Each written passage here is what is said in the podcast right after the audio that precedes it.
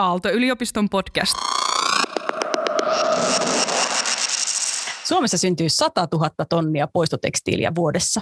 Sen erilliskeräys alkaa vuonna 2023. Nyt etsimme sille käyttökohteita.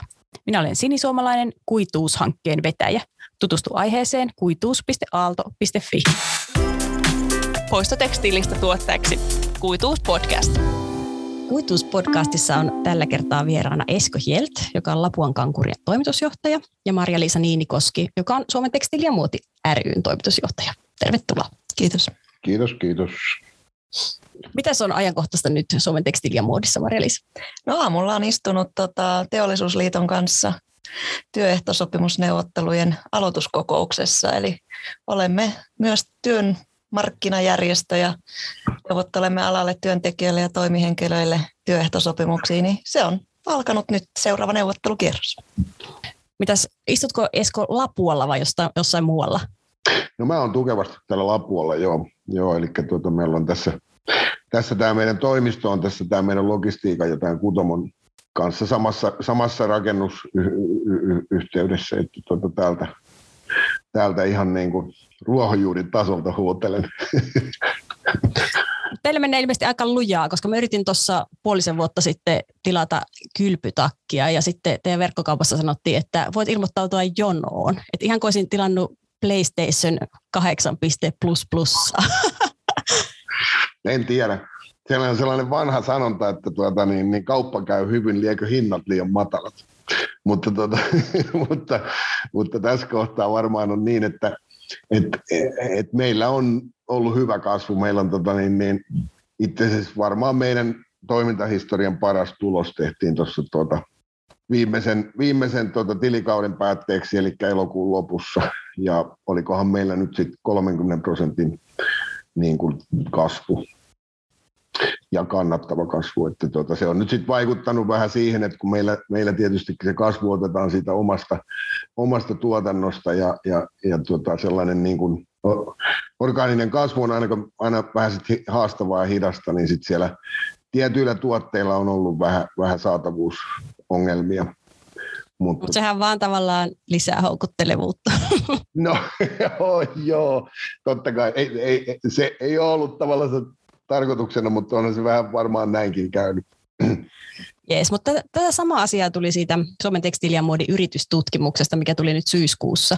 Eli että te havaitsitte kanssa, että suomalaisilla tekstiilialan yrityksillä menee aika hyvin. Joo, toi Eskon tarina kyllä kertoo sitä, että nimenomaan siellä tekstiilipuolella on ollut hyvää kasvua jo viime vuonna pandemiasta huolimatta ja myös tänä alkuvuonna kasvu on kiihtynyt ja tätä kasvua on tullut sekä kotimarkkinoilta että sitten viennistä. Ja se tekstiilialan positiivinen ke- kehitys, niin pandemia ei oikeastaan tehnyt siihen sellaista lovea kuin monilla muilla toimialoilla näkee. Mutta sitten kun me tullaan sinne vaatepuolelle, niin vaatepuoli on kyllä kärsinyt tästä korona koronasta ja pandemiasta tosi paljon. Nyt on päästy tämän vuoden toisella neljänneksellä vaatepuolella jo pienoiseen kasvuun, mutta se kasvu on vielä niin pientä, että se ei suinkaan niin kuin korvaa missään määrin sitä viime vuonna tapahtunutta liikevaihdon notkahdusta. Ja ihan tuoreet luvut myös kertoo, että vaatepuolella suomalaisten kulutuksesta lähti miljardi euroa. Tämä on kyllä tosi mielenkiintoista, että tuleeko se takaisin ja jos tulee takaisin, niin mihin kohderyhmiin ja miten, minkä kanavien kautta. Että tekstiili- ja muotiala yhdessä, niin tekstiileillä menee tosi hyvin ja Eskon tarina kertoo myös siitä ja Lapuan kankureiden tarina, mutta siellä vaatealalla on o, kokonaisuutena katsottuna erittäin haastava tilanne ollut. Ja tota, siellä on jälleen yksittäisiä yrityksiä, joilla menee hyvin ja niillä on monikanavainen jakelu, digitaalinen markkinointi, että se digitaalinen läsnäolo on niin kuin menestyjien takana, mutta perinteinen kivijalkakauppa ja sitä kautta tapahtuva myynti, niin siellä on niin kuin haastetta. Okei, mehän haluttaisiin tietenkin ajatella, että ne, joilla menee hyvin, niin on nyt näitä vastuullisia ja kiertotalouden mukaisia ja mm, minkälaisia vielä? No vastuullisia kiertotalouden mukaisia toimijoita, niin, mutta sä sanot, että ne on enemmän niin kuin näitä, jotka osaa digitaalisesti myydä. Joo, sehän ei poissulje vastuullisuutta. Että tota, kyllä niin kuin oma näkemys on ja me on paljon niin kuin toimiala, toimintaympäristöanalyysiä tehty ja myös liiton hallitus ja henkilöstö tähän asiaan lokakuun puolessa välissä käytti päivän ymmärtääkseen, mitä, missä mennään ja mihin meidän tulisi päästä. Ja kyllä ne kaksi niin kuin ihan keskeistä driveria on digitaalisuus ja vastuullisuus ja saman asian kertoo myös niin kuin toimiala niin kuin raportit ja analyysit, että nämä, nämä molemmat yhdessä, mutta näistä ehkä enemmän vielä toimialaa tulee draivaamaan se digitaalisuus, mutta vastuullisuudella on tosi paljon merkitystä myös. Sehän niin kuin tavallaan, nehän ei ole niin kuin tois, toisiansa mitenkään poissulkevia asioita, että kun ajatellaan nyt tällaista prosessia silloin, kun puhutaan tuotantoprosessista, on se sitten ulkoistettu tai, tai oma, niin, niin, niin se pitää pystyä niin kuin todentamaan silloin, kun niin kuin mennään, onko se nyt sitten niiden ihmisten työhyvinvointiin liittyvää vastuullista, vastuullisuutta tai siihen kiertotalouteen tai materiaalin käyttöön tai energiatehokkuuteen. Ja kaikessahan siellä se digitalisaatio on mukana, että jos sitä joku rupeaa niin kuin Excelillä mittailemaan siellä, ja, niin, niin siellä, siellä se, se työllistävä vaikutus on valtava, mutta tota, sit se ei enää kannata. Että se, se on niin kuin hyvin, ne, ne kulkee kyllä käsi kädessä. Hyvä, eli pitää vielä tarkentaa, että digitaalisuus ei tässä tarkoita vain sitä, että sulla on toimiva verkkokauppa, vaan sitä, että pystyt seuraamaan, että mitä siellä on tapahtunut siellä prosessin varrella. Kyllä mä niin, sanoisin, siis, mm, kyllä. kyllä sanoisin, että myös niin kuin digitaalisuus tulee ja integroituu vastuullisuuteen, että, että nythän niin kuin, ne vastuullisuutta koskevat väittämät, niitä esitetään tällä hetkellä monenlaisista niin kuin, uh, tota, viitekehyksistä käsin. Ja yksi tällainen ihan tuore niin kuin liitonkin käynnistämä projekti liittyy tähän niin kuin todennettavaan vastuullisuuteen, joka minä uskon ei voi tapahtua mitenkään muuten kuin digitalisaation avulla. Eli Euroopan komissio on peräänkuuluttanut eri toimialoilta konsepteja digitaaliselle tuotepassille. Ja nyt Suomen tekstiili- ja muoti- ja teknologiateollisuus ry yhdessä ovat lähteneet niin kuin polkaiseet projektin pystyyn, että sitten meidän etuhan olisi saada sellaisia digitaalisia tuotepasseja, jotka soveltuu tälle toimialalle. Ja minusta nämä asiat, niin kuin Esko sanoi, niin on todella käsikädessä, eivät mitenkään toisiaan poissulke. Ja sitten kun mennään tavallaan sellaiseen tuotantoon, tehokkaaseen tuotantoon, joka sitten mahdollistaa niin kuin reilut palkat ja niin päin pois, niin, niin siellä se digitalisaatio on läsnä niin kuin kaikissa eri vaiheissa. Hyvä. Tämä oli nyt hyvä tarkennus. Vaikka se teidän yritystutkimus kertoo, että tietyillä firmoilla menee hyvin, niin sitten siinä kuitenkin pohdittiin sitä, että raaka-aineiden ja logistiikan hinnat on ongelma. Marja-Liisa, miten tähän kommentoisit? Sehän on sellainen aihe, mistä nyt on viime kuukausina ja ehkä vuodenkin ajan jo puhuttu jonkun verran muillakin toimialoilla. Kyllä se tota, koskettaa tällä hetkellä hyvin montaa toimialaa, että erityisesti jos lähdetään tota, meidän toimialan erityiskysymyksistä, että vaikka niin kuin puuvillalle tässä nyt paljon on haettu niin kuin korvaavia ratkaisuja ja myös kehitetään kuituja ja kuitu, niin kuin tekstiilien kierrätystä, niin silti tota, puuvillaa varmaan toimialalla vielä paljon käytetään ja sen hinta esimerkiksi on noussut viime vuodesta 35 prosenttia. Mutta sitten samaan aikaan, nämä, koska nämä vastuullisilla ja sertifioiluilla materiaaleilla on tosi paljon kysyntää ja se, ja se kysyntä on kovaa, niin näiden hinta on noussut vieläkin enemmän, eli 50 prosenttia. Ja sitten äh, myös äh, öljypohjaisissa tekokuiduissa näkyy se, että raakaöljyn hinta on noussut ja näin ollen myös polyesterin tonnin hinta on noussut ja samoin nailonin hinta. Eli selkeästi meidän toimialalla tärkeille niin kuin raaka-aineille, niin siellä on ollut tätä ää, tätä nousua. Sitten toinen kysymys on nämä rahtikulut, mutta ehkä niin kuin, miten, olisi kiva kuulla, että miten tämä raaka-aine näkyy sitten Lapuan kankureilla. No jos nyt meillä, meillä tavallaan me nyt ollaan tietysti maailmanmarkkinoilla aikamoinen niin kuin hy, hyttynen, mutta tuota, kuitenkin me eletään siinä samassa kokonaisuudessa ja tuota, niin, niin, jos nyt otetaan se pellava, joka on meidän niin kuin ylivoimaisesti tärkein yksittäinen raaka-aine, ja pellava on myöskin hyvin selkeä sillä lailla, että se, se, se kasvaa Euroopassa pääasiassa Ranskan, Belgian ja, ja tuota, Hollannin alueella. Niin se prosessoidaan Euroopan yhteisön alueella aika isosti, ja sitten sitä viedään suurin osa siitä pellavasta Kiinaan, jossa siitä kehrätään lankaa, ja sitten Euroopassa on jäljellä vielä sanotaanko kolme sellaista isomman mittaluokan pellavakehräämöä, jotka sitten kehrää myöskin langan Euroopassa. Ne on sitten niitä, mitä me käytetään. Ja, ja t- tällä hetkellä tilanne on se, että nämä eurooppalaiset kehräämöt ei ota enää uusia asiakkaita, ja tota niin, niin, kiinalaisilla on tämä konttipula, ja silti ne ostaa kuitua sisälle niin paljon kuin ne pystyy, koska ne, ne näkee, että siellä tulevaisuutena on tulevaisuudessa kuitenkin tavallaan se, tota, niin kuin tarve, koska se pellava koetaan tietysti suhteessa puuvillaan, ei, ei koeta, vaan se myöskin ihan todistetusti on niin kuin ekologisempi ja ympäristöystävällisempi kuitu. Niin se, se kaikki niin kuin nostaa langahintaa sillä lailla, että jos me nyt on 2018 maksettu vaikka kahdeksan euroa jostain tietyn paksuisesta langasta, niin tällä hetkellä maksetaan kahdeksan ja puolta euroa, niin tällä hetkellä maksetaan jotain 15. 15 puolta. Et, et sitten jos niin kun tuotteen hinnasta vaikka nyt kolmasosa on sitä raaka-ainekustannusta, niin onhan se aikamoinen ero. Ja ennen kaikkea edelleen hintakeskusteluja ei käydä varsinaisesti siitä, että voitaisiinko me saada sitä kohtuullisemmin, jos me ostetaan enemmän, vaan puhutaan siitä, että saadaanko me se, mitä me halutaan, vai, vai, tuotako, vai, vai meneekö se jollekin muulle.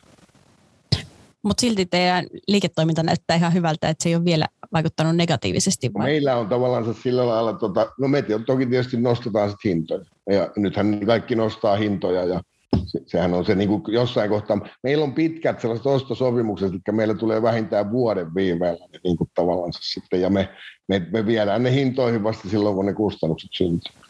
Marja-Liisa, pystyisit vähän analysoimaan, että mitä, siellä, mitä kaikkea siellä raaka-aineiden hinnan, hinnannousun takana nyt on? No, um, no tietysti jo mikä tämä tuli, niin sen öljyn hinnan nousu vaikuttaa tiettyihin. Ja sitten tämä mun mielestä tämä niinku kytkeytyy siihen saatavuuskysymykseen. Eli myös koronapandemia on tietysti vaikuttanut tuotannon henkilöstöön ja heidän mahdollisuuksiin niinku työskennellä. Tämän tyyppisiä asioita voi olla siellä taustalla. Mutta sitten tämä, mikä tuossa Eskonkin jo puheenvuorossa tuli esille, niin vaikka nyt sitä raaka-ainetta olisi, niin se toinen kysymys on, että miten sitä saadaan. Eli se rahtiliikenne. Ja tota, mutta mm, ehkä vielä jos niistä raaka-aineiden niin kuin, sen saatavuudesta ja käsittelystä, niin äh, esimerkiksi Kiina, joka on ollut keskeinen, niin siellä on ollut ihan laajoja sähkökatkoja. Ja miksi näitä laajoja sähkökatkoja on ollut, niin Kiina yrittää päästä hiilineutraalisuustavoitteeseen Pekingin olympiakisojen. Ja kun sieltä poltetaan, kivihiiltä käytetään, niin tavallaan se tapa vähentää niitä hiilidioksidipäästöjä on vaan ollut aiheuttaa sähkökatkoja. Ja tämä vaikuttaa sitten niin kuin tuotannollisiin laitoksiin, että ne laitokset eivät ole käytännössä vaan pystynyt pyörimään. Ja sen takia niin kuin esimerkiksi lankaa ei voi kehrätä, kun ei ole sähköä, jolla sitä niin kuin kehrättäisiin. Eli tässä on niin kuin hirveän tällaisia monimutkaisia siis, ää, tota, vuorovaikutustekijöitä.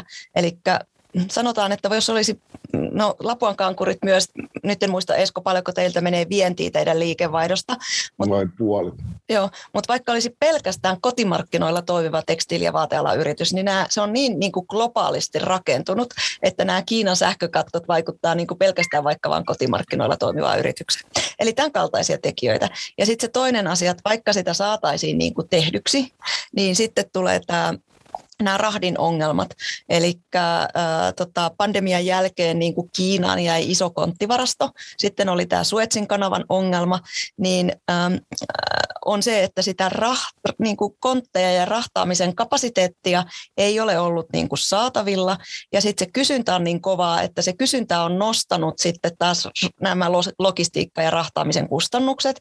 Ja sitten toisaalta taas se toimiala on hyvin keskittynyt muutamien isojen yritysten käsiin. Niin tässä on jälleen monta tekijää, jotka sitten, että vaikka sitten sitä raaka-ainetta olisikin, niin miten se sitten saataisiin sinne paikasta A paikkaan B niin kuin jatkojalostettavaksi. En tiedä, miten Esko sitten teillä tämä rah, rahdi, rahtikustannukset, eli no, onko sama näkyvissä kuin raaka-ainepuolella? No siis kyllähän, siis sit, sit kun puhutaan tuonne niin kuin Japanin viennistä, niin siellähän se on niin kuin tämä kontti, konttikuljetukset ja lentokuljetukset. Nyt kun oli tämä pandemia-aika, niin sitten myöskin lentorahdit oli tosi haastavia ylipäätänsä löytää lentorahtimahdollisuuksia. Sitten konteissa, konteissa meilläkin seisoi yksi kontti tuolla Saikonin satamassa tuolta kuukauden ennen kuin se, ennen kuin se tuota sit päätyi tuonne Japaniin, kun, kun tota, joku oli vaan maksanut vähän enemmän, niin sitten sen kontit meni ensin. Et, et, et se on, kyllä se sillä lailla välillisesti meillä näkyy. Et toki tietysti tämä Euroopan sisällä toimi. Meidän sit niinku se toinen, se Japanin lisäksi se toinen päämarkkina-alue on toi saksankielinen Eurooppa. Ja sinne tietysti tavallaan tota, kuljetuskustannukset ei nyt niin hirveästi ole kasvanut, mutta se, ne niin kuin kasvaa aina, että se on niin kuin sellainen piilevä, piilevä kasvu, mikä on nyt jatkunut jo vuosia tavallaan, kun on niin kuin kuljetus, sille on tullut enemmän tavallaan ympäristö vastuita ja kustannuksia. Nehän kuljetus, isot kuljetusliikkeet vie ne aika, aika, aika systemaattisesti sitten hintoihin. Et, että, mutta se ei ole niin kuin mitään uutta. Tämä konttirahtihan oli ihan poskettoman halpaa pitkään. Ja nyt, nythän se on kymmenkertaisia. Nyt voin sanoa että tavallaan yhden ison, tosi ison suomalaisen tuota vaateyrityksen johtajan suulla, että heillä on kymmenkertaistunut niin kuin nämä konttien kustannukset. Ja se kymmenkertaistuminen johtuu siitä, että he on maksanut niistä konteista niin paljon, että ne on saanut sen tavaran liikkeelle. Joku muu ei ole. Onko tämä jotain pohjaa sitten, kun nyt sanotaan, että ihmisten katseet kääntyy tänne lähemmäs, että halutaankin niinku tämmöistä lähituotantoa ja kotimaista, ja nyt tämä resonoi aika hyvin näihin, näihin hintoihin ja uutisiin ja vaikeuksiin, mutta tuota, minkälainen, voidaan tietysti nyt vaan arvailla, onko, te, onko teillä muuta tietoa kuin nämä mielikuvat, että näin oikeasti olisi? No kyllähän se on nyt niin, että siis meillähän, meillähän nimenomaan meidän, meidät, meidät kokee, ne saksalaiset kokee meidät niin kuin joku saksalainen kokee meidät lähituottajaksi ja sitten taas joku suomalainen kokee meidät lähituottajaksi. Se nyt on niin kuin vähän, ihmis, eri ihmiset ajattelee samasta asiasta vähän eri lailla, mutta että me, meillä se näkyy positiivisena myyntinä se sellaisen lähituotannon niin kuin arvostuksen kasvu, ihan niin kuin vastuullisuuden ja läpinäkyvyyden ja, ja kaiken sellaisen, Mut, mutta ei se, ei se pelkästään ole nyt sitten vaan meillä, vaan kyllä, kyllä sitten niin kuin sen me, meillähän on Liettuassa tytäryhtiö, jossa, jossa me ommellaan niin koko ompelukokoonpanoa tehdään. Se on ihan sataprosenttisesti meidän omistama yritys ja ne henkilöt on siis meillä sillä lailla töissä siellä, mutta tota, me tietysti sillä lailla ollaan sitten vähän keittiön kautta hyvinkin perillä siitä, mitä siellä tapahtuu, niin, niin tällä hetkellä on valtava puumi niin kuin tietyillä toimijoilla saada ompelukapasiteettia niin kuin Liettuan, Valko-Venäjän, Ukrainan, Moldovian, Romanian, Bulgarian alueilta. Ja nimenomaan se kysyntä tulee siitä, siitä tuotannosta, joka siirtyy Kiinasta tai Aasiasta niin kuin Eurooppaan. Haaste on se, että löytyykö se kapasiteetti. Juuri näin, ja löytyykö osaajat. Eli se on käytännössä työvoimasta kiinni, mutta kyllä siis tämä liittyy siihen kysymyksiin, eikä se koske vain tekstiili- ja, ja muotialaa, vaan se koskee muitakin toimialoja. Tämä tuotannollisten investointien niin kuin hajauttaminen riskihallinnan näkökulmasta. Tämä keskustelu käynnistyi kaikilla toimialoilla viime vuonna ja on jo raporteissa nähtävissä, kun kysyttiin eri toimialojen yritysjohdolta, että mihin ne arvioivat niin kuin tuotannollisten investointien sijoittautumista, niin onko se sitten pandemiakriisi tai joku muu maailmanlaajuinen kriisi, niin tota, se myös tällä toimialalla tuo sen tuotannon hajauttamisen, koska ei voida olla niin riippuvaisia yksittäisistä niin kuin maailmanlaajuisista tuotannollisista keskuksista. Käytännössähän puhutaan Aasiasta meillä, meidän ja monilla muillakin tuo, toimialoilla. Eli, eli riskihajauttamisen kannalta. Ja sitten mitä se tuotannon niin kuin organisointi, työvoiman saatavuus ja sitä kautta sitten tämän lähituotannon niin kuin aikaansaaminen, niin tuleeko se ja missä tavassa, mi, mi, kuinka nopeasti järjestymään, että nyt sitä ei voi näyttää vielä numeroissa, mutta tämä on kaikkien huulilla puheissa. Ja toi Eskon puheenvuoro myös, josta hän sanoo, että, että oman niin kuin, tytäryhtiön kautta näkee sen, niin tota, näin se on. Ja sitten itse olen kiertänyt paljon tässä meidän jäsenyrityksiä läpi, niin myös se ompelu, kapasiteetin ja ompelutyön kysyntä, jotka voi sitä alihankkintana tehdä, niin kyllä se on kasvanut. Ja juurikin yhdessä jäsenyrityksessä me näin, kuinka omaa tuotannollista toimintaa järjestettiin ja toimitiloja organisoitiin siten, että saadaan uutta ompelukapasiteettia järjestettyä ja työntekijöitä rekrytoitua. Ja, ja sehän on nyt sit tosi mielenkiintoista nähdä, kun mä tota, mä, mähän nyt on niin kuin enemmän tällainen tekstiilimies, että mä en luulin silloin, kun mä tuota, opiskelin tekstiilitekniikkaa, että mun ei tarvitse tietää vaatetuksesta mitään, mutta tuota, sitten mä olinkin väärässä. Ja mä oon sitten yrittänyt tota, niin, niin, sitä opiskella tässä nyt viime vuodet ja kiertänyt, mä, mä oon aina käynyt niin tekstiilikonemessut 80-luvulta asti ja ja nyt, nyt sitten viime vuosina on käynyt sit näitä ompelevateollisuuden koneiden ja laitteiden messuja. Se oli, se oli niin kuin yllättävää todeta, että miten tavattoman niin kuin vähän automatisoitu se kuitenkin oli se ompele, ompelupuoli verrattuna tekstiiliteollisuuteen, jossa on niin kuin tosi pitkälle vietyjä prosesseja. Ja, ja tota niin, niin, mä kyllä kuvittelen näin, että nyt kun tätä tuotantoa sit siirretään tänne Euroopassa joka tapauksessa oli sitten missä hyvänsä Euroopan unionin alueella tai sen rinnakkaisalueella, niin, niin tuotanto on kalliimpaa, niin se kyllä varmasti lisää myöskin sitten sitä automatisaatiota ja sitä kautta sitä digitalisaatiota, nekin taas sitten kulkee niin kuin käsikädessä, niin myöskin siellä vaatetusteollisuudessa. Ja sitten tästä... mahdollistaa toisinpäin sitten sitä tuotantoa täällä lähellä. Mutta sekin on prosessi, joka ei ole nyt ihan maalissa, vaan se on niin kuin nyt vasta oikein isosti käynnistymässä. Kun tulee tällaisia niin kuin yhteistoimintarobotteja ja kaiken näköisiä. Juuri. Tuosta niin kuin, voi olla vain herttaisen samaa mieltä. Ja tietysti toivotaan ja kahden asian toteutumista yhtä aikaa, että se tuotantoprosessi itsessään on niin kuin vastuullisempi, ekologisempi. Ja että se on niin kuin mahdollista Euroopassa niin kuin digitalisaation avulla, joka myös tarkoittaa mulle automatisaatio, robotisaatio. Ja sitten vielä tämä niin kuin, sen tiedon kulkeminen niin kuin tekoäly ja muilla niin kuin, apuvälineillä sitten sen koko tuotantoprosessin läpi raaka-aineesta valmiiseen tuotteeseen asti ja siitä edelleen niin kuin toivottavan kierron kautta sitten, mikä se on se seuraava käyttökohde. No niin, nyt me ollaan puhuttu paljon siitä, että tuotanto tulee, niin kuin, jos nyt ei Suomeen, niin kuitenkin vähän lähemmäs kuin se on ennen ollut, mutta miten sitten raaka-aineet, että nekin on ongelmallisia ja nekin tulee kaukaa ja siinäkin on hinnan nousu ja kaikenlaista vaihtelua ja varsinkin nyt tämä puuvillan epäekologisuus ja, epäekologisuus ja saatavuusongelmat, niin nyt me ollaan kuitenkin lähdetty ratkaisemaan, että meillähän tavallaan on raaka-ainetta, koska meillä on se 100 000 tonnia poistotekstiiliä, mikä Suomessa jo syntyy ja jota nyt aletaan sitten paimios jalostaa. Että miten me voitaisiin, ollaanko me jotenkin taklaamassa tätä ongelmaa, että miten me voitaisiin ottaa näitä hyötykäyttöön ja minkälaisia, teillä on nyt Lapualla isoja suunnitelmia sitten langan valmistuksen suhteen vai? No isoja ja isoja se on tietysti taas, että missä skaalassa, mutta meidän skaalassa isoja, joo. Ja henkisesti isoja, koska sitä niin harva Suomessa tekee. No joo, totta, totta kyllä joo.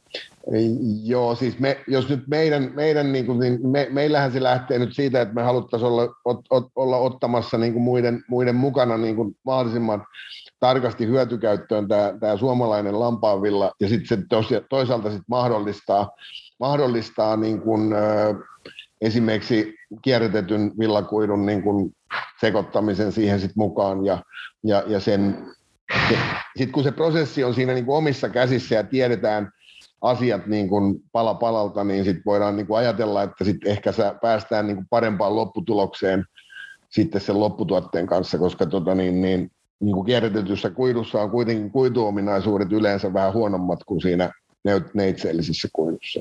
Mutta että ky- kyllä, kyllä me, meillä tällainen prosessi, meillä on tämä viimeistelyprosessi, joka on sitten, tai projekti, joka on, joka on sitten myös, myös sitten toinen, toinen projekti, joka sitten tähtää siihen, että, että niin kuin teollisella tasolla pystytään sitten viimeistellä näitä villa- ja pellavakankaita, ja niissä, niissä sitten varmasti pitkän päälle on on sit lisääntyvässä määrin myöskin kierrätettyjä kuituja joukossa. Ja sitten se viimeistely, kangastarvitteen viimeistely, se on vähän niin kuin, että jos sä myyt lautoja, niin sä et voi myydä niin kuin määrää sen enempää, niitä pitää jossain kohtaa ruveta niin kuin maalaamaan tai tekemään niille jotain, niin se on niin kuin kankaitakaan ei raakakankaina voi hirveästi myydä, vaan niitä pitää sitten niin kuin prosessoida eteenpäin ja tota niin, niin viimeistely on sitten se prosessi ja siellä, siellä sitten sit mennään niin kuin siihen, että jos se on niin kuin omissa käsissä, niin silloin tavallaan voidaan ehkä sitä tuotekehityksessä vaikuttaa siihen, että se laatu pysyy tasaisempana tai tunnistetaan ne laadun tavallaan niin kuin haasteet. Eli tämä villa, niin kuin Suomen lampaan villa, mitä te alatte nyt sitten kehrätä langaksi, niin siitähän on aika iso osa mennyt polttoon tähän mennessä Suomessa. No nä, nä, on mennyt joo, se on nyt ihan sellainen, niin kuin, ei siitä nyt ihan eksaktia tietoa ole, että kuinka suuri se määrä on ollut, mutta kyllä mä nyt on tälläkin viikolla muutamankin lampurin kanssa toimitellut, jotka on sitä tota, niin, niin, sit, sitten niin kuin, niin polttanut tai haudannut sinne mettään sitten, tota, kun ei sille ole oikein ollut, ollut tavallaan se kysyntää. Minkälainen, nyt, nyt sitten on. Minkälainen prosessi? Onko se kehräämö jo avattu? Kehräämö on siinä mallissa, että tuota koneita, koneita on osittain nyt siirretty jo sieltä Teuvalta ja, ja taas viikonloppuna siirretään lisää, kun, kun tuota se on niin kuin hy, hyvä aika harrastaa. Minkälainen prosessi se kehräämö avaaminen on? Teillä on siis jonkunlaista kokemusta ainakin suvussa langan valmistuksesta vai?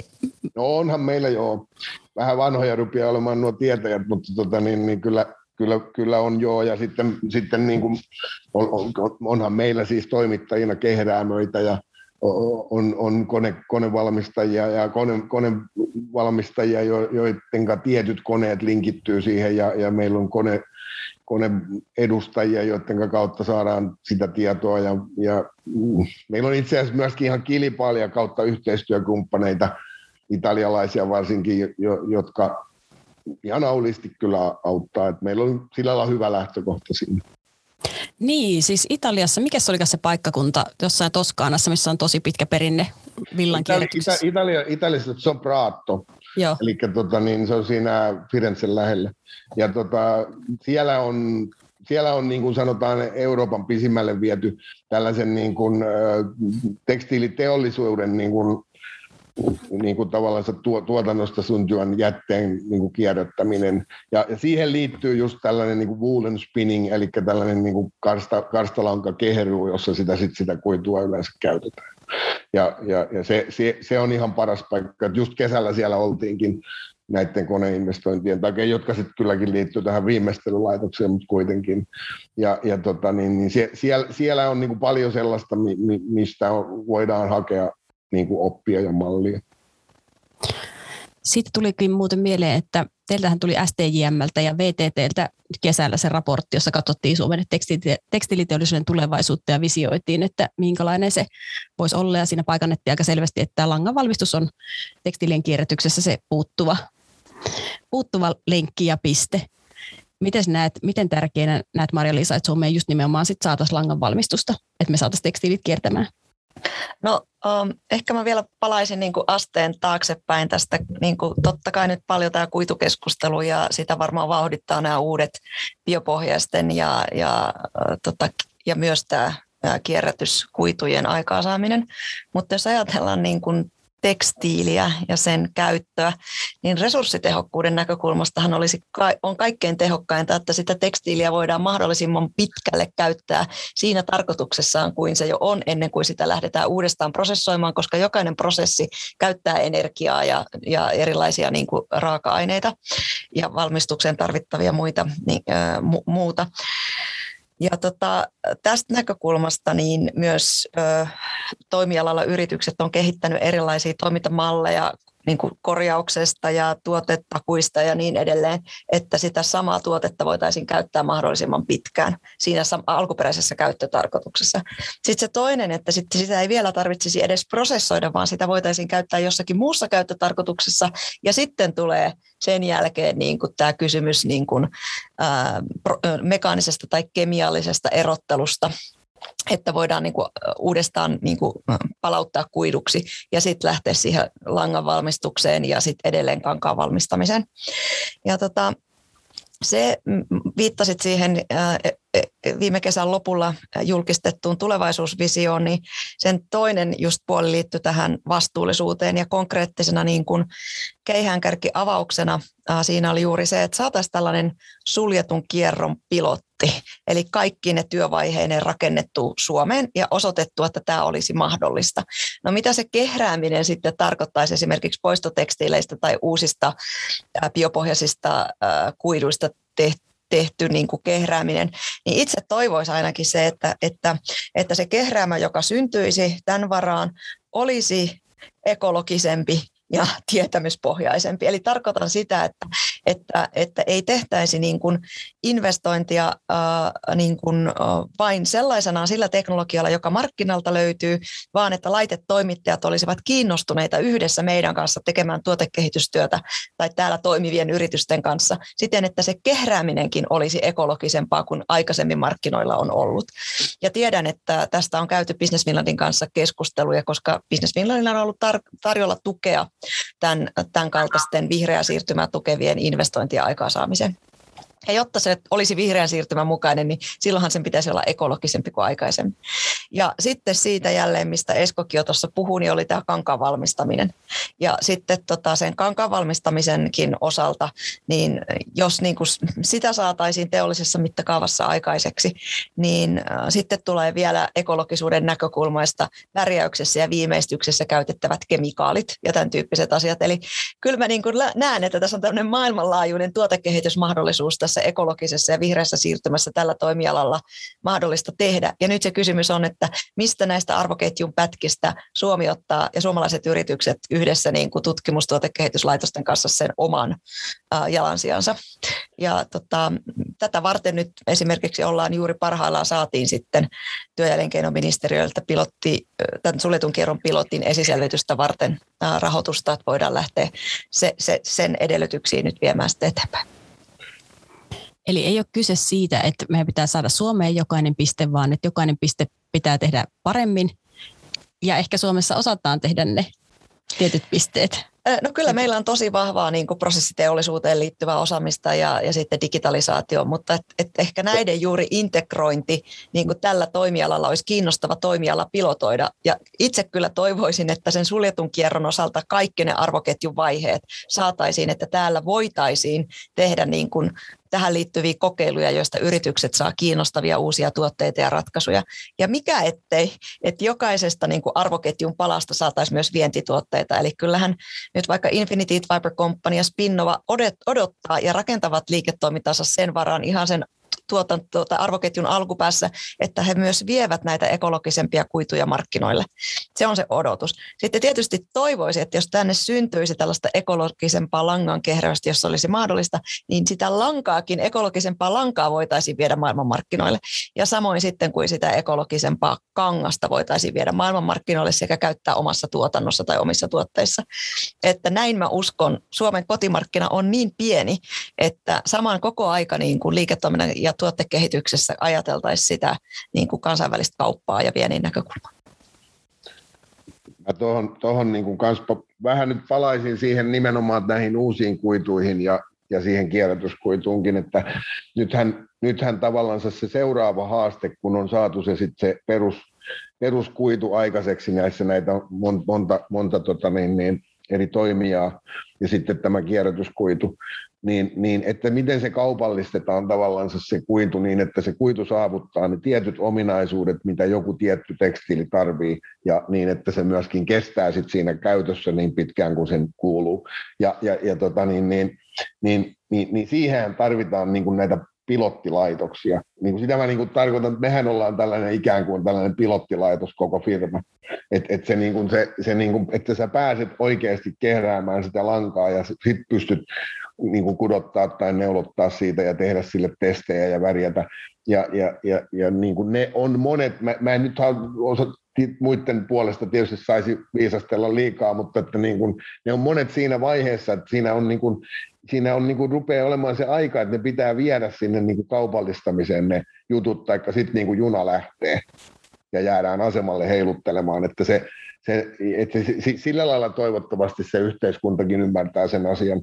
Et, et se, ei, ei, ei ehkä se tarkoita sitä, että meillähän on joku selluteollisuus, joka se, jos se rupeaa puskemaan tuollaista niin kuitua, niin ei, ei niitä nyt Suomessa sit kaikkia kehrätä, koska se volyymi on ihan valtava. Mutta että jos siitä päästään niin kuin ottamaan se joku pala ja kehittymään ja, ja, ja, ja, ja meillä tulee niitä pilottilaitoksia, niin se, se tukee sitä koko teollisuuden alaa ja sen osaamista. Ja jos me vielä onnistutaan siinä samassa sitten niin kuin rytmissä niin kuin herättää uudelleen henkiin tämä meidän niin kuin insinöörikoulutus ja, ja muu. Juuri näin ja sitten tietysti äh, totte, äh, Lapuan kankorit on hyvä esimerkki siitä myös, että miten sille lopputuottajalle, eli tässä tapauksessa näille kodin tekstiileille ja sitten näille vaateasustepuolelle, niin olette kyenneet niin kuin rakentamaan myös sitä vientiä. Eli et, et näen niin kuin, tässä ehkä sellaisen suomalaisen vaate- ja muotialan niin kuin haasteen, että et päästä siihen niin kuin kansainväliseen vientiin käsiksi. Niin jos Esko, mä voin sulta kysyä, että mit, mitkä on niin kuin sun mielestä ne avaimet, että et emme olisi se raaka-aineen viejä, vaan todellakin pääsisimme siihen kansainväliseen kuluttajakysyntään kiinni, niin miten te teitte sen? No mehän on niin kuin erikoistuttu. E, eri, erikoistuttu. Me, meillä se on nyt tietysti helpompi, kun me ollaan valittu, niin kuin mä joskus mä olen sanonutkin, että me, me ollaan aina mä oon aina yrittänyt valita tuota niin kuin mahdollisimman helpon sarjan, niin sitten pääsee aina mitallille, mutta tota, niin, niin, niin, niin, niin tota, sitten jos mennään niin kuin tänne volyymiteollisuuteen, niin siellä kuitenkin se sama niin kuin idea pätee, että pitää erikoistua. Ja sitten tavallaan niin kun saadaan se kuitu aikaiseksi, niin siis se seuraava vaihe on kaupallistaa sitä niin, että siellä on niin kuin erilaisia kuituja, joilla on erilaisia ominaisuuksia siitä samasta lähtö, peruslähtökohdasta. Ja, ja sitten se on sitä erikoistumisesta, ja silloin se kuitu vastaa niihin tiettyihin niin kuin haasteisiin, mitä mikäkin sitten, onko pyöräkoneneulos, tasokoneneulos, non-woven äh, kudottu kangas. Siellä on aina erilaiset niin kuin kuitu-ominaisuustarpeet, ja, ja, ja si, si, silloin se on vientituote. Niin, mutta mä ehkä ajattelen myös teidän ihan niitä lopputuotteita, eli kodin tekstiileitä, teidän, niin kuin se teidän äh, lopputuotevalikoima. Täällä oli kylpytakki esimerkki, mutta se, sehän eikö se ole niin kuin se teidän varsinainen kansainvälinen vientituote? No meidän, meidän tavallaan, tavallaan se, että me, me, meillä on, on niin kuin sellainen brändi, joka jossa täsmää tavallaan se, se pellava koetaan jotenkin myöskin pohjoismaalaiseksi jutuksi, samaten kuin tämä villa. Ja, ja sitten kun me puhutaan niin kuin spaasta, niin me puhutaan aina spaasta ja saunasta. Me ei puhuta saunasta ja spaasta, koska sitten se asiakas sanoisi, että ei mulla ole saunaa. Tai se a, a, muutaman vuoden sanoi, ja sitten me tajuttiin, että meidän pitää muuttaa tämä toisinpäin. Ja, ja silloin me ollaan niin kuin myymässä jotain sellaista, mikä me tavallaan niin kuin omistetaan. Ja, ja silloin me erottaudutaan siitä markkinasta, eli kilpailija ei voi oikein ottaa sitä meiltä pois. Niin, niin se, se on niin kuin sitten, jos mennään nyt tällä, mutta, mutta, mutta, mutta onhan se puukuidussa ja tietynlaisessa kierrätyksessä ja muussa, niin, niin sehän on ihan se sama asia. Eli jos me omistetaan se osaamispääoma tai me omistetaan se, se, se metsä ja yritetään sieltä hoitaa sitä asiaa mahdollisimman hyvin, niin silloinhan meillä on jotain sellaista, mitä joku muu ei voi oikein saavuttaa tämmöinen World Circular Textiles Day, johon kuuluu niin kuin aika paljon isoja organisaatioita ja yrityksiäkin HMstä, HMstä alkaen, se on varmaan suomalaisille tutuin, on suunnitelleet ja miettineet, visioineet, että miten maailman tekstiilituotannon pitäisi muuttua. Ja materiaalien osalta he on tuota listanneet tässä aikamoisen lista asioita.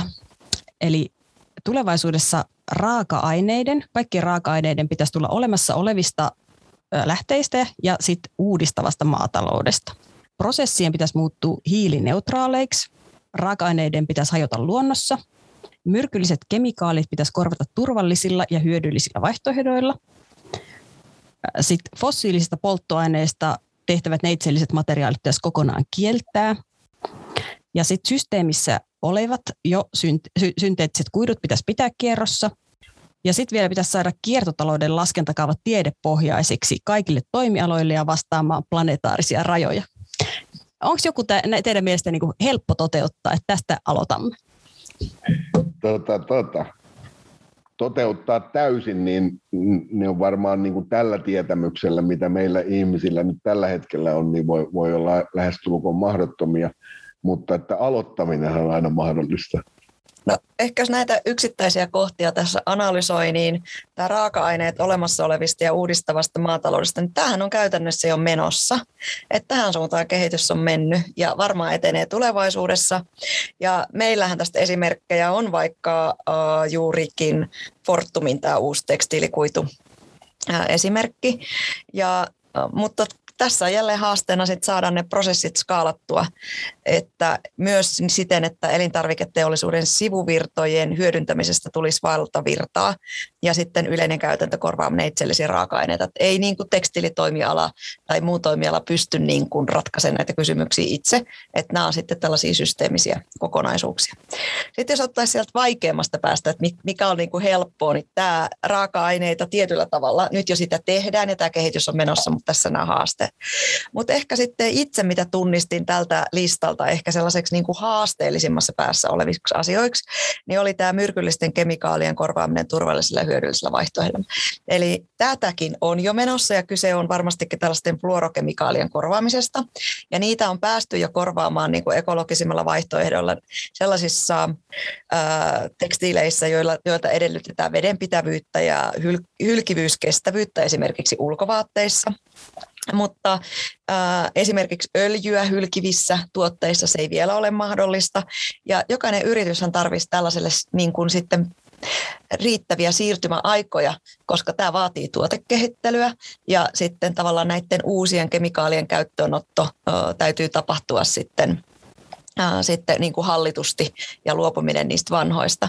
Että tässä olisi melkein niitä ehkä kaksi ääripäätä tästä, tästä visiosta. Mä ehkä poimisin tuosta nyt, vaikka tällainen luonnonkuitumies onkin, niin systeemissä jo olevien synteettisten kuitujen pitäminen kierrossa. Että siis munhan ei saisi sanoa näin, mutta että polyesterihan on tavattoman niin kuin monipuolinen kuitu monessa käytössä. Ja sen kierrätettävyyskin on melkoisen hyvä. Eli sen pitäminen niin kuin kierrossa mahdollisimman, mahdollisimman pitkään niin on tietysti hyvä tavoite. Niin kuin se, se, sen tyyppisten kuitu, kuitujen, ja se, se on myöskin, mä luulisin, kuvittelisin jotenkin, että se on myöskin kohtuullisen niin kuin tehokkaasti ja jo nykytietämyksellä niin kuin järjestettävissä.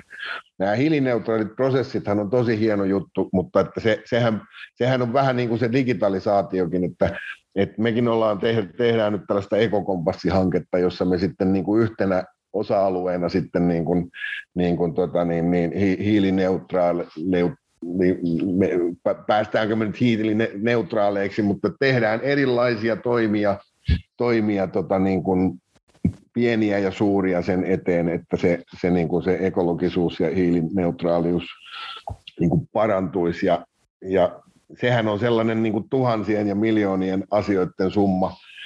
Ja se on niin kuin se, se, siinähän ollaan ihan valtavan hyvällä alulla, että toivottavasti saadaan laajennettua niin kuin kaikkiin yrityksiin. Et en tiedä, koska sellaiseen niin kuin sit päästäisiin, että oltaisiin hiilineutraaleita, mutta tuota, niin, niin, näin. Tää, meillä tämä pellava viljely esimerkiksi, niin pellava hamppu, ne on esimerkiksi sitten, kun nyt puhutaan paljon näistä, näistä tota, metsä, metsästä saatavista kuiduista, niin mä jotenkin kuvittelisin, olematta taas kerran asiantuntija asiassa, mutta mä oon yrittänyt sitä aina esitellä, esitellä sitä ajatusta, että eikö, eikö pellavan ja, ja hampun niin kuin liotukseen voitaisiin myöskin järjestää tällainen niin kuin suljettu kierto, ja, ja silloin tavallaan se voisi peltoviljelyssä olla, olla niin kuin siinä mukana siinä viljelykierrossa ja, ja sieltä saataisiin hyvää kuitumateriaalia ilman, että, että, että luontoa sen enempää kuin nykyäänkään niin, niin kuin, tota, niin kuin sit rasitettaisiin. Että ne, ne, ne, mä oon vähän tällaisten pienten, pienten askeleiden mies, että mä uskon siihen, että jos tehdään tuhansia pieniä asioita, niin siitä syntyy, syntyy sitten se suuri asia. Varmaan juurikin noin. Ehkä vielä palaisin tuohon, mitä sanoit noista ää, synteettistä ja olemassa niin kuin kuitujen pitämisestä kierrossa, että, että ilmeisesti niin kuin totesitkin, niin se on teknisesti on toteutettavissa, mutta kai se haaste sitten sillä puolella on se, että neitseelliset synteettisten kuitujen hinta on niin edullinen, että sit siitä tulee ehkä enemmänkin se mm. haaste kuin siitä teknisestä toteutettavuudesta. Ja noista hiilineutraaleista prosesseista, niin periaatteessa varmastikin melko helposti toteutettavissa, sillä se teknologia on jo olemassa sitä varten, mutta ilmeisesti haasteena sitten kuitenkin on, että uusiutuvista raaka-aineista tuotettua päästötöntä energiaa olisi sitten riittävästi saatavilla kilpailukykyiseen hintaan, eli se tulisi sieltä energiapuolelta, että esimerkiksi Suomessa tekstiilialajan päästöjä voitaisiin vähentää 40 prosenttia pelkästään siirtymällä käyttämään päästötöntä energiaa, että kai tekstiilituotannossa se suurin niin kuin tämä, ää, mikä tulee näihin hiilidioksipäästöihin, niin tulee siitä, mitä energiaa tuotan, siellä tuotannossa käytetään, että arviokaita on, että sen osuus siitä koko hiilidioksidipäästöistä on se 40 prosenttia. Ja sitten kun mä meidän jäsenyritysten kanssa keskustellut myös siitä, että jos he siirtyisivät muihin energialähtöihin, energialähteisiin siis ympäristöystävällisempiin, niin niiden hinnat kysynnän vuoksi ovat myös niin kuin nousseet, eli se energiajärjestelmistä toiseen siirtyminen, niin se on niin kuin kallis prosessi. Ja sittenhän meillä on, kun me, tää, mehän ollaan tällainen saari täällä, että, että sittenhän, sit, sitten tietysti tämä niin kuin tuotannon kuljetuskustannukset ja sen aiheuttamat päästöt, ja nehän on aikamoinen, se on niin kuin meille suomalaisille aika, aikamoinen kysymys, mitä ne päästöt niin kuin tarkoittaa sille meidän tuotannon tavallaan hiilineutraalisuudelle sitten, kun, kun se ulotetaan riittävän kauas se tavallaan se laskenta nämä on, nämä on hyvin moninaisia. Se on vähän niin kuin se puuvillakin on sellainen juttu, että, että tota niin, niin, sitä hirveästi parjataan nykypäivänä, mutta sitten pitää aina toisaalta muistaa, että se on ihan valtava hyvä tekstiilikuitu. Että se niin kuin... mm, käyttötarkoitus ratkaisee ja se, että se pysyy just pitkään käytössä, niin kuin Maria-Liisa tuossa totesi. Onko teillä jotain mielessä, mitä te haluaisitte vielä sanoa, mikä olisi sellaista mikä tuntuisi, että tämän haluan vielä sanoa?